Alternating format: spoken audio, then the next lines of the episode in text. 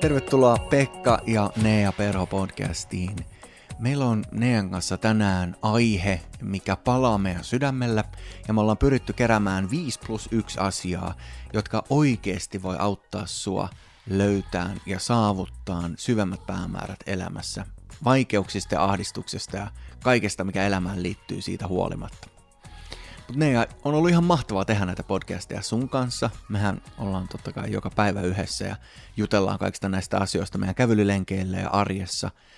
Mutta se, että saa olla jakamassa niitä asioita, mitä itse on oppinut matkan varrella ja, ja kaikki ne kirjat, mitä mm, sä oot lukenut ja mitä mä oon lukenut ja puheet, mitä ollaan kuunneltu, niin jollain tavalla ollaan pyritty siihen, että näissä podcasteissa jätettäisiin jotain, mikä voisi oikeasti auttaa muita, eli teitä kuulijoita eteenpäin. Mä oon tosi kiitollinen tästä matkasta, näistä podcast-jaksoista. Tämä on meidän viimeinen, ainakin hetkeksi aikaa.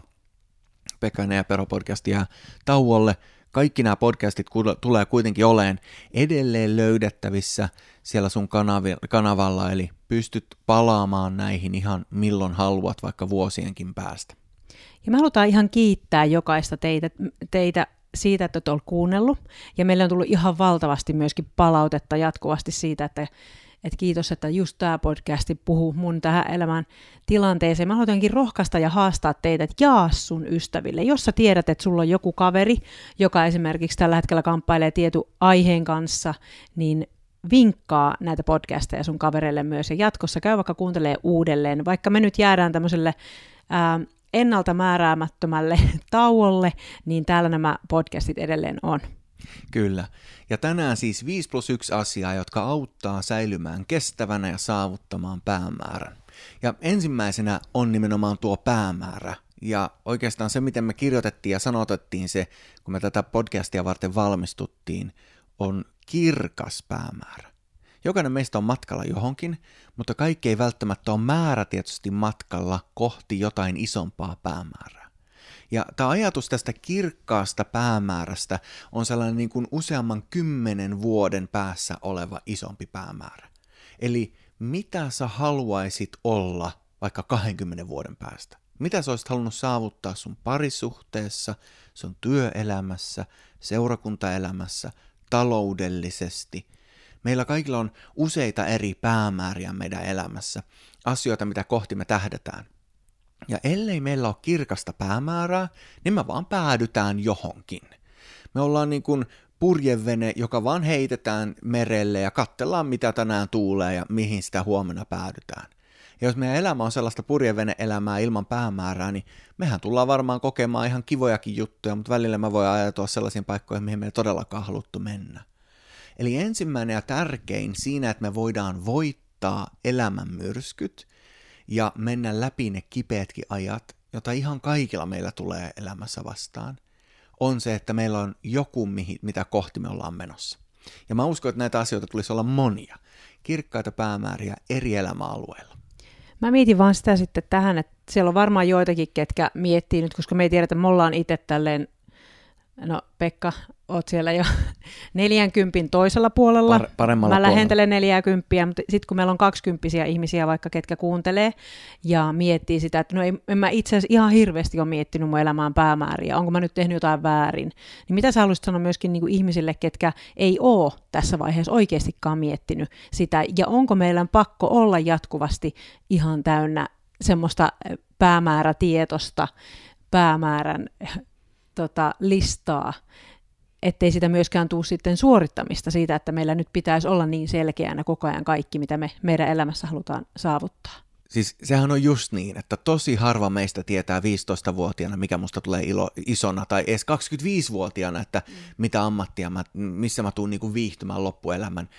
Enkä mä usko, että varsinkaan nykyihmisistä hirveän moni tulee olemaan yhdessä ja samassa työpaikassa koko loppuuraa. Mm. On tosi yleistä, että ihmiset vaihtaa työpaikkaa, ihmisten päämäärät muuttuu, lähtään hakemaan yhtä koulutusta ja sitten huomataankin, että tämä ei ole se mun juttu ja, ja pyritään löytämään sitä uutta päämäärää. Ja tämän tarkoitus ei ole se, että meillä pitäisi olla paine siitä, että kaiken pitäisi olla kirkasta ja selkeää. E, mutta ehkä tällaiset iso, isommat elämän kysymykset on sellaisia, minkä niin kuin kohdalla olisi hyvä pysähtyä. Jos mä voisin nyt päästä takaisin ja puhua Pekalle, kun Pekka oli 20, niin en mä tiedä kuuntelisiko Pekka, mutta mä ainakin, ainakin niin kuin haluaisin sanoa sille, että et, et aseta päämääriä esimerkiksi talouden suhteen, että sen sijaan, että sä näet rahan vaan välineenä siihen, että sä saat sen e, sipsipussin hankittua ja, ja niin kuin kulutettua kaiken mahdollisimman nopeasti, niin ota sellainen periaate, että sä maksat itselle eka, että sä säästät ja sijoitat, että sä rupeat rakentamaan sitä, että vaikka miten pieni se tulo on, niin mulla on päämääränä se, että siinä vaiheessa kun mä oon 40 ja 50 tai 60 tai, tai kun mä jään eläkkeelle, niin, niin mulla olisi tietynlainen vakaus taloudessa, että mun lapsille olisi perintöä, mitä jättää esimerkiksi. Niin tällaisia asioita ja periaatteita, isoja kuvia, mä voin asettaa itselle, vaikka mun työpaikka vaihtuisi kymmenen kertaa siinä matkan varrella. Eli käytännön tasolla sillä päämäärän asettamisella mä tarkoitan sitä, että meillä on tavoitteita, meillä on unelmia, mitä kohti me halutaan mennä, mutta eihän meidän tarvitse sitä faktana tietää, että mikä se sitten on, mutta nimenomaan se, että meillä on kirkas päämäärä, meillä on kirkas tavallaan tahtotila, mihin suuntaan Kyllä. me ollaan menossa. Just tämä. Yksi mun elämän niin kirkkaimpia tahtotiloja siitä asti, kun mä olin 17-vuotias ja tulin uskoon, niin mä halusin, että mahdollisimman moni ihminen voisi löytää sen rauhan Jumalassa, jonka mä olin löytänyt. Sen ilon ja vakauden ja niin elämän tarkoituksen. Ja elämänvaihe, niin kuin vuosien varrella mä oon tehnyt vaikka mitä. Mä oon ollut yli 30 eri maassa kertomassa ihmisille Jeesuksesta ja yrittänyt auttaa köyhiä ja niitä, jotka tarvii apua ja, ja erilaisia projekteja, missä mä oon ollut mukana. En mä olisi ikinä pystynyt kaikkia niitä listaamaan, että nämä on mun päämääriä, mm. vaan se iso päämäärä oli se, että kunhan mä vaan voisin auttaa mahdollisimman montaa. Mm. Ja, ja nykyään tämä on niin kuin yksi elämäalue, tämä hengellinen, missä mä haluan auttaa ihmisiä. On myös monta monta muuta elämäaluetta, missä mä haluan auttaa ihmisiä, mutta se sama päämäärä, että voi kun mun elämän kautta joku voisi tulla rohkaistuksi, joku voisi saada vähän syvemmän, niin kuin, eh, löytää syvemmän uskon, löytää syvemmän varmuuden parisuhteessa, löytää syvemmän eh, varmuuden johtajana eh, esimerkiksi, niin se ihmistä auttaminen on tällainen iso päämäärä. Ja ensimmäinen pointti, eli kirkkaat päämäärät, on sellainen, mitä mä uskon, että jokaisen meidän kannattaisi pysähtyä, miettiä, että mitkä vois mun elämässä olla niitä isoja juttuja, mitä mä haluan saavuttaa. No siitä, kun me lähdetään sitten siihen kakkospointtiin, mitä me ollaan merkattu tässä meidän listalla, ähm, pienet askeleet. Eli jos ykkösen olisi tämä kirkas päämäärä, niin kakkosen olisi pienet askeleet. Mitä me ollaan tällä tarkoitettu? No, se iso päämäärä tuntuu hirmu helposti valtavan isolta, sellaiselta, mikä on ihan mahdoton saavuttaa. Ja siinä tilanteessa, kun se iso unelma on tosi iso, niin voi helposti ajatella, että no se on niin iso, että ei tämä ikinä tule toteutuun, mä unohan tämän koko homman. Ja silloin tämä kakkosaskel, eli pieniin palasiin pilkkominen, auttaa valtavasti. Brian Tracy äh, on joskus sanonut, että jos sä muutat itseään puoli prosenttia päivässä, niin ei tarvita hirveän montaa päivää, että sä oot täysin muuttunut ihminen. Hmm. Ja se, että me muutetaan itseä puoli prosenttia päivässä tai vaikka edes kymmenes osa prosenttia päivässä, niin on aika pieni muutos. Ja sellainen muutos, minkä kohdalla mä ajattelen, että no tohon mä pystyn. Jos meidän päämäärä on vaikka fyysisesti se, että mä oon hyvässä kunnossa, mä en ole enää ylipainoinen ja mä jaksan vaikka juosta maratonin, niin en mä jaksa sitä huomenna. Ja jos mä huomenna yritän sitä, niin, niin mä kuolen sinne juoksuradalle. Mutta jos mä pilkonkin sen pienempiin palasiin, niin voi olla, että kahden, kolmen, neljän vuoden päästä mä pystynkin saavuttamaan sen, mikä oli se suuri päämäärä. Tämä itse asiassa tuolla terapiamaailmassa ihan vähän sama idea, että kun vaikka just on tavoitteita, niin niitä viipaloidaan. Et ihan samalla lailla, että jos mä meinaan tässä nyt syödä jonkun vaikka, mulla on varmaan nälkä, kun mä mietin heti jotakin tota, lihamureketta, ja se on semmoinen pötkylä, ja jos mä meinaan vetää sen lihamurekkeen semmoisena pötkylänä, niin voi olla tota, Pistää aika vastaan. Mon, niin, voi olla aika monen esitys. Tai, mutta jos mä viipaloin sen paloihin ja mä lähden yhtä palasta kerrallaan tavoittelemaan, niin mä tuun sen koko mun tavoitteen saavuttamaan jossain kohti. Mutta justiin se, että uskaltaa asettaa semmoisia pieniä välitavoitteita esimerkiksi itselle.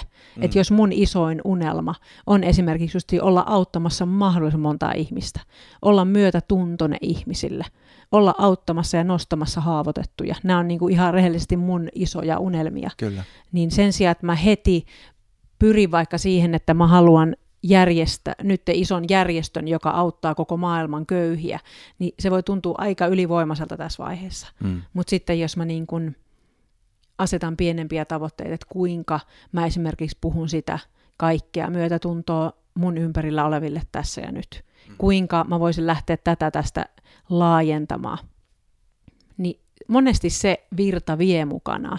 Monesti se lähtee tavallaan jostakin pienestä ja sitten se kasvaa isommaksi. Kyllä. Ja tämä on aiemminkin tullut näissä podcasteissa esiin ajatus, joka joitakin vuosia sitten mulle tuli. Oltiin Ruotsissa lomamatkalla ja silloin keskellä yötä, joskus puoli neljä aikaa heräsin rukoilemaan. Ja, ja silloin tuli sellainen ajatus, että jos jokainen ihminen kulkisi toisen henkilön rinnalla kaksi vuotta, määrätietoisesti auttaen tukien sitä yhtä yksilöä kaksi vuotta, jonka jälkeen nämä molemmat löytäisi yhden uuden henkilön, kenen rinnalla ne rupeisi kulkemaan, ketä ne rohkaisis, tukis, veisi eteenpäin. Niin 40 vuoden päästä, kun kahdesta on ensin tullut neljä ja neljästä on tullut kahdeksan ja kahdeksasta kuustoista, ja aina kahden vuoden välein vasta vaihtaa, niin mä oon auttanut sen 40 vuoden aikana vaan 20 ihmistä. Mutta jos ne kaikki 20 on ruvennut tekemään tätä samaa, niin 40 vuoden päästä me ollaan autettu yhteensä yli miljoonaa ihmistä.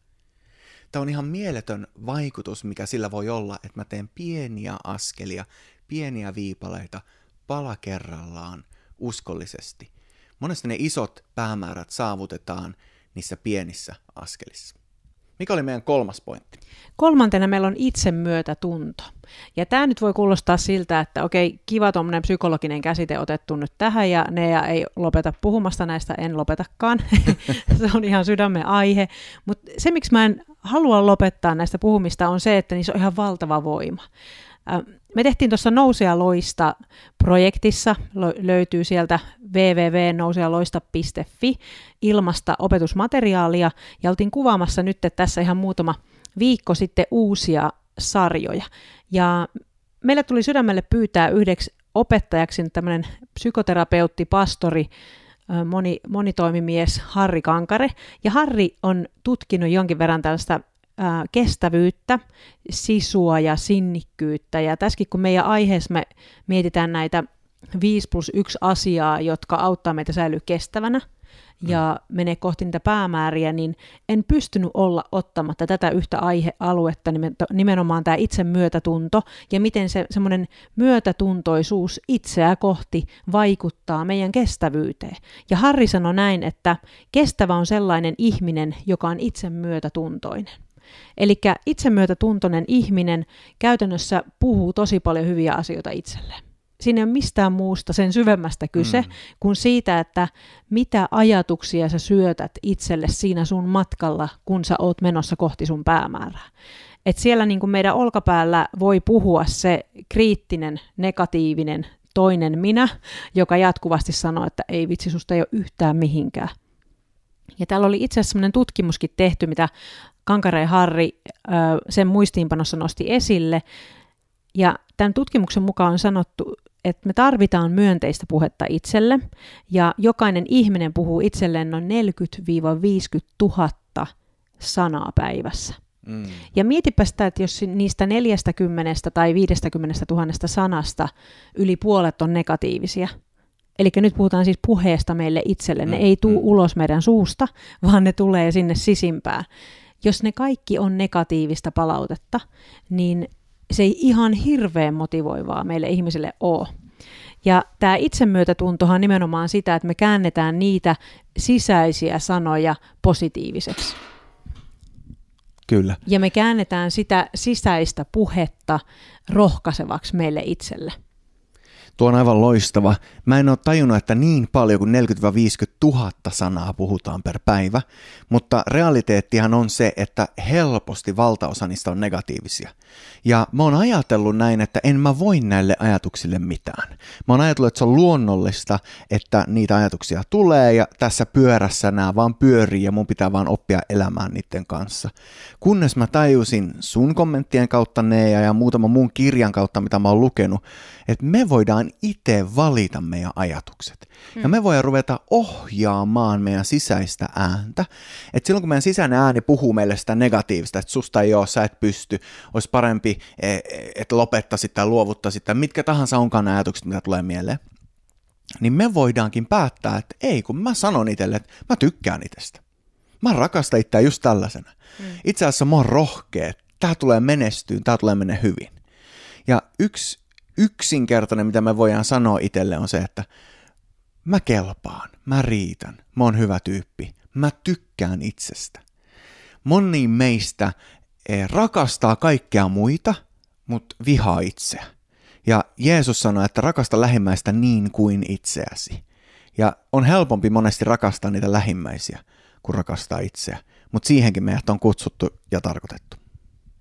No sitten jos me hypätään tuonne jo kohtaan neljä. Eli tähän mennessä meillä on ollut ykkösenä kirkas päämäärä, kakkosena pienet askeleet, kolmosena itsemyötätunto, niin nelosena meillä on optimismi. Ja tämä käy, käytännössä haluttaisiin puhua muutama ajatus siitä, että kuinka me voidaan valita nähdä hyvä. Kyllä. Ja tämä on avain, miten me nähdään elämä. Negatiivinen ihminen näkee ensimmäisenä ongelmat, haasteet ja sen, mikä voi mennä pieleen. Ja ikävä kyllä sellaiselle ihmiselle, jolla on tämä lähtökohta ajattelussa, niin meidän ulkoinen maailma on heijastus meidän sisäisestä maailmasta.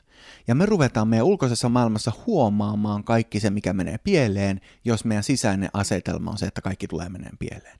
Jos taas me valitaan sisäinen asenne, joka sanoo, että itse asiassa kaikki tulee menee hyvin, niin silloinkin kun asioita menee pieleen, niin mä ajattelen, että no tämä on vaan hetkellistä. Että tämä tulee kääntymään joksikuksi hyväksi. Ja tässä mulla on ollut mielessä hebrealaiskirjan luku 12, joka on tosi mielenkiintoinen raamatun paikka. Suuri osa teistä, jotka olette raamattua joskus lukenut, olette ehkä lukenut suomalaista vanhaa käännöstä, niin sanottua vanhaa käännöstä. Se on käännetty vuonna 1938, 1938. Ja siellä hebrealaiskirjassa ähm, sanotaan äh, luvussa 12 jakeessa 2 niin, että meidän pitäisi katsoa Jeesusta – joka hänelle tarjona olevan ilon sijasta kärsi ristin häpeästä välittämättä. Eli ikään kuin Jeesus olisi sanonut, että mä en halua iloa, mä haluan kärsimystä, mä valitsen ristin. Ja tämä on tosi huono käännös. Ja jäätävän huono käännös. Ja kiitos Jumalalle, nykyään parempia käännöksiä. Esimerkiksi Raamattu kansalle käännös, joka kääntää tuon saman jakeen ihan samalla tavalla kuin englanninkieliset, ruotsinkieliset alkukielen käännös Muuten, jos sua tut- kiinnostaa tutkia alkukieltä joskus, niin mä suosittelen sellaista sivua kuin blueletterbible.com. Sä voit sieltä löytää paralleliraamatun eh, englanninkielisen ja eh, alkukielen, on se sitten vanha testamentti hebrea tai uusi testamentti kreikka, ja sieltä voit tutkia niitä, miten se alun perin niissä manuskripteissa, mitä meillä on, on kirjoitettu. Mutta se, miten tämä pitäisi oikeasti kääntää, niin kuin Raamattu kansalle esimerkiksi sen kääntää, on näin – katse kiinnitettynä uskon alkajaan ja täydelliseksi tekijään Jeesukseen, joka edessään olevan ilon vuoksi kärsi ristin häpeästä välittämättä. Eli ei sen sijaan, että Jeesus olisi halunnut iloa, hän valitsi kärsimyksen, ei vaan sen takia, että hän tiesi, että mulla on ihan mieletön ilo edessä. Tämä risti on vain jotain, minkä läpi mun pitää mennä, että mä voisin saavuttaa sen ilon, eli että mahdollisimman monta ihmistä voi löytää suhteen Jumalan kanssa. Niin Jeesus kärsi ei valiten kärsimystä ennen iloa, vaan valiten kärsimyksen ilon vuoksi. Ja tämä on se niin kuin lähtökohta, että jos meillä on ne kirkkaat päämäärät, mikä oli meidän ykköspointti tänään, jos meillä on ne kirkkaat päämäärät, ja meillä on ne pienet askeleet, millä me mennään niitä kohti, niin me tullaan kohtaamaan ikäviä juttuja vaikeita juttuja, painavia asioita.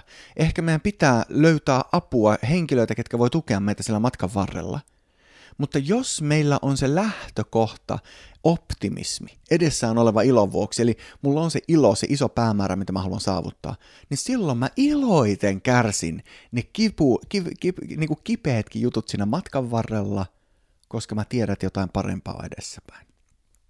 Eli optimisti ei ole henkilö, joka vaan naureskelee ja ajattelee, että kaikki tulee menemään parhain päin ja millään ei ole mitään väliä. Ei, kyllä Jeesus kärsi ristillä aidosti, syvästi, mutta hän teki sen, koska hän tiesi, että tämä johtaa suurempaan päämäärään. Silloin kun meidän elämässä on niitä isoja päämääriä, niin me kestetään ne vastoinkäymiset paljon helpommin. Niiden läpi on va- helpompi mennä. Silti ne sattuu, silti me suretaan, mutta me jatketaan eteenpäin koska me uskotaan, että tulevaisuus on jotain parempaa. Ja itse asiassa tässä sä lähdetkin jo menemään kohti tota meidän viidettä pointtia, nimittäin 5 plus 1 asia, jotka auttaa säilymään kestävänä, niin viidentenä me oltiin tähän listattu ympäristö. Mm. Ja mitä me tällä, Pekka, tarkoitettiin? Sitä, että millä me ympäröimme itsemme, ketä me kuunnellaan, esimerkiksi jos meidän va- eh, niin kuin on vaikeita asioita meidän elämässä, niin ollaanko me valmiita keskustelemaan niistä, hakeutumaan vaikka terapiaan tai keskustelemaan sellaisten henkilöiden kanssa, johon me luotetaan, niin että me voidaan edetä niiden kanssa? Vai ympäröidäänkö me itsemme ihan millä vaan? Katsotaanko me ihan mitä vaan, kuunnellaanko me ihan mitä vaan ja etsitäänkö me jopa sellaisia asioita, jotka vie meidät kauemmas yhteydestä ja kauemmaksi loppupäästä niistä päämääristä, mitä meillä on moni ihminen sekaantuu ihan toissijaisiin asioihin. Meillä ei ole mitään tekemistä niiden isomman päämäärän kanssa. Mm. Tänä korona-aikana on hirmu helppo ruveta sekaantumaan kaikkiin kiistelyihin rokotteista tai e, kiistelyihin siitä, että mitä tässä pitäisi tehdä ja pitäisikö tuota tehdä ja tätä vai mitä. Ja jotkut ihmiset käyttää valtavan määrän energiaa näihin asioihin. Mm. Ja mä kysyisin niiltä, että oliko tämä osa sitä sun isompaa kirkasta päämäärää, mikä sun elämässä oli? Mm. Jos ei ole, niin miksi sä käytät niin valtavan paljon energiaa tähän just nyt? Ehkä se on sen arvoista, mutta välillä kannattaa miettiä, että onko mä ympäröinyt itteni väärillä asioilla, ja onko ne jutut, millä mä oon ympäröinyt itteni, johtanut mut sellaiseen, mikä ei välttämättä olekaan se juttu, minkäkaan mun pitäisi just nyt olla tekemisissä. Eli toisin sanoen meillä pystyy ympäristö olla vaikuttamassa niin kuin, äm, se ympäristö voi olla synnyttämässä tai estämässä sitä, mitkä vaikuttaa siihen meidän kulkemiseen eteenpäin. Eli toisin sanoen, että jos me mietitään sitä, että mistä meille syntyy voima mennä eteenpäin, mistä meillä syntyy voima kulkea kohti meidän tavoitteita, niin ympäristöllä on ihan valtava vaikutus siihen. Joko se on työntämässä meitä eteenpäin, tai se on tuo lyömässä kapuloita rattaasi, minkä kerkee. Juuri näin, juuri näin. Eli pidetään huolta siitä, että me eletään sellaisessa ympäristössä ja ympäröidään itsemme sellaisilla asioilla, jotka tukee niitä asioita, mitä me halutaan meidän elämässä kasvattaa. Ympäristö on vähän niin kuin lannoite. Se joko voi saada aikaa hyvään tai sitten se voi vaan haista ihan hirveältä. ja meidän pitää valita, että mi- mitä me halutaan. Mikä olisi meidän plus ykkönen, eli ehkä kaikista tärkein? Ehkä kaikista tärkein on tahdon voima. Ja tällaiseen ajatukseen me halutaan koko tämä meidän mahtava lista 5 plus 1 päättää, nimittäin tahdon voima. Ja tämä on myös semmoinen, mikä nousee tuolta Harri Kankareen ajatuksista, että kun me mietitään niinku niitä, sitä voimaa, mistä, että mistä esimerkiksi syntyy meillä voima mennä eteenpäin meidän tavoitteissa, niin tahdon voima on yksi voimallinen ajatus. Ja mä haluaisin lukea tällaisen, mitä Harri Kankareen muistiinpanoissa hän oli lainannut yhtä tutkijaa, joka kertoi nimenomaan tästä tahdon voimasta. Tahdon voima on kyky, kyky valita tietoisesti kahden halun väliltä. Tietoinen mielemme on kuin ratsastaja elefantin selässä. Se pyrkii määräämään suunnan ja kontrolloimaan elefanttia parhaansa mukaan, mutta lopulta elefantin voimat, voimat ovat suunnattoman paljon suuremmat kuin ratsastajan. Kun norsu vauhkoontuu, ei ratsastaja voi muuta kuin pitää kiinni ja pelätä henkensä puolesta. Ihmiselämä on kuin sisäisen elefanttimme kouluttamista. Mm kun Harri luki tämän siinä tulevissa nouseloista sarjan kuvauksissa, niin mä jäin todella miettimään sitä, että kuinka tahdon voima on meidän, meille voimaa, mutta voi myöskin kouluttamattomana olla aika haastava. Hmm. Aivan loistava kuva. elämähän on sellaista, mitä me pyritään hallitsemaan, eikä aina onnistuta siinä. Tuo elefanttikuva on ihan mielettömän hyvä. Valtava voima on meidän jalkojen alla, meidän ympärillä, ja meidät on kutsuttu ja tarkoitettu hallitsemaan sitä. Välillä tuntuu siltä, että mihin tämä menee, mutta kuitenkin me voidaan tehdä jotain siihen, että se elefantti menee kohti niitä päämääriä, mitä me halutaan ja mihin me pyritään. Tahdonvoima. No, onko tahdonvoima sitten se, mitä ihminen tarvii? Eikö se Jumalan voima vaan riitä? Eikö se ole se Jumala, mitä me vaan tarvitaan? Miksi tämä meidän oma tahto on millään tavalla tärkeä? Mehän voidaan silleen ajatella, että uskovaiset on hyvin taipuvaisia. Pekka tuolla hymyilee, koska oikein kompa kysymys vaimo sulle. Just näin. Joo, meillä on tahdonvoima, meillä on Jumalan voima ja mä uskon, että me tarvitaan niitä molempia. Mutta se ei nimenomaan, että mihin me ollaan ankkuroitu meidän elämä. Et jos me ollaan ankkuroitu meidän elämä totuuteen siitä, että me ollaan hyväksyttyjä, me ollaan armosta saatu uskoa Jumalaa, me ollaan armosta saatu vastaanottaa meidän elämään kaikkea sitä hyvää, mikä auttaa meitä oikeasti kohti hyvää elämää, niin Jumalan voima on totta kai, se on niin kuin tavallaan sellainen tuuli, joka tulee siihen sun rattaisiin ja se vie sitä eteenpäin.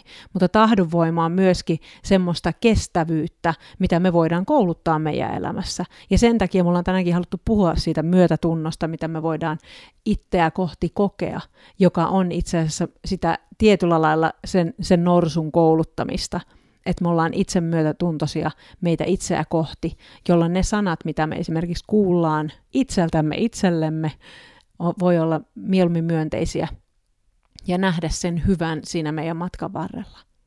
Kyllä. Lo- loistava ajatus. Ja näillä me halutaan jättää teidät, upeat kuulijat. Tähän päättyy tämä Pekka ja Nea Perho podcastin kausi. Ja oo ihmeessä kuulolla ja ennen kaikkea ota tuo nousea loista, mistä me ollaan monta kertaa nyt mainittu, niin seurantaan. Instagram, Instagramista löytyy, löytyy nousea loista tili, nousealoista.fi-sivuilta löydät näitä eri sarjoja. Sinne on ilmestymässä nyt myös tämä Harri Kankaren sarja, mistä Nea on tänään puhunut. Ota ne käyttöön eh, ja, ja tota, etene kohti sun päämääriä. Ei muuta kuin kaikkea parasta ja siunausta kaikille kuulijoille. Moi moi!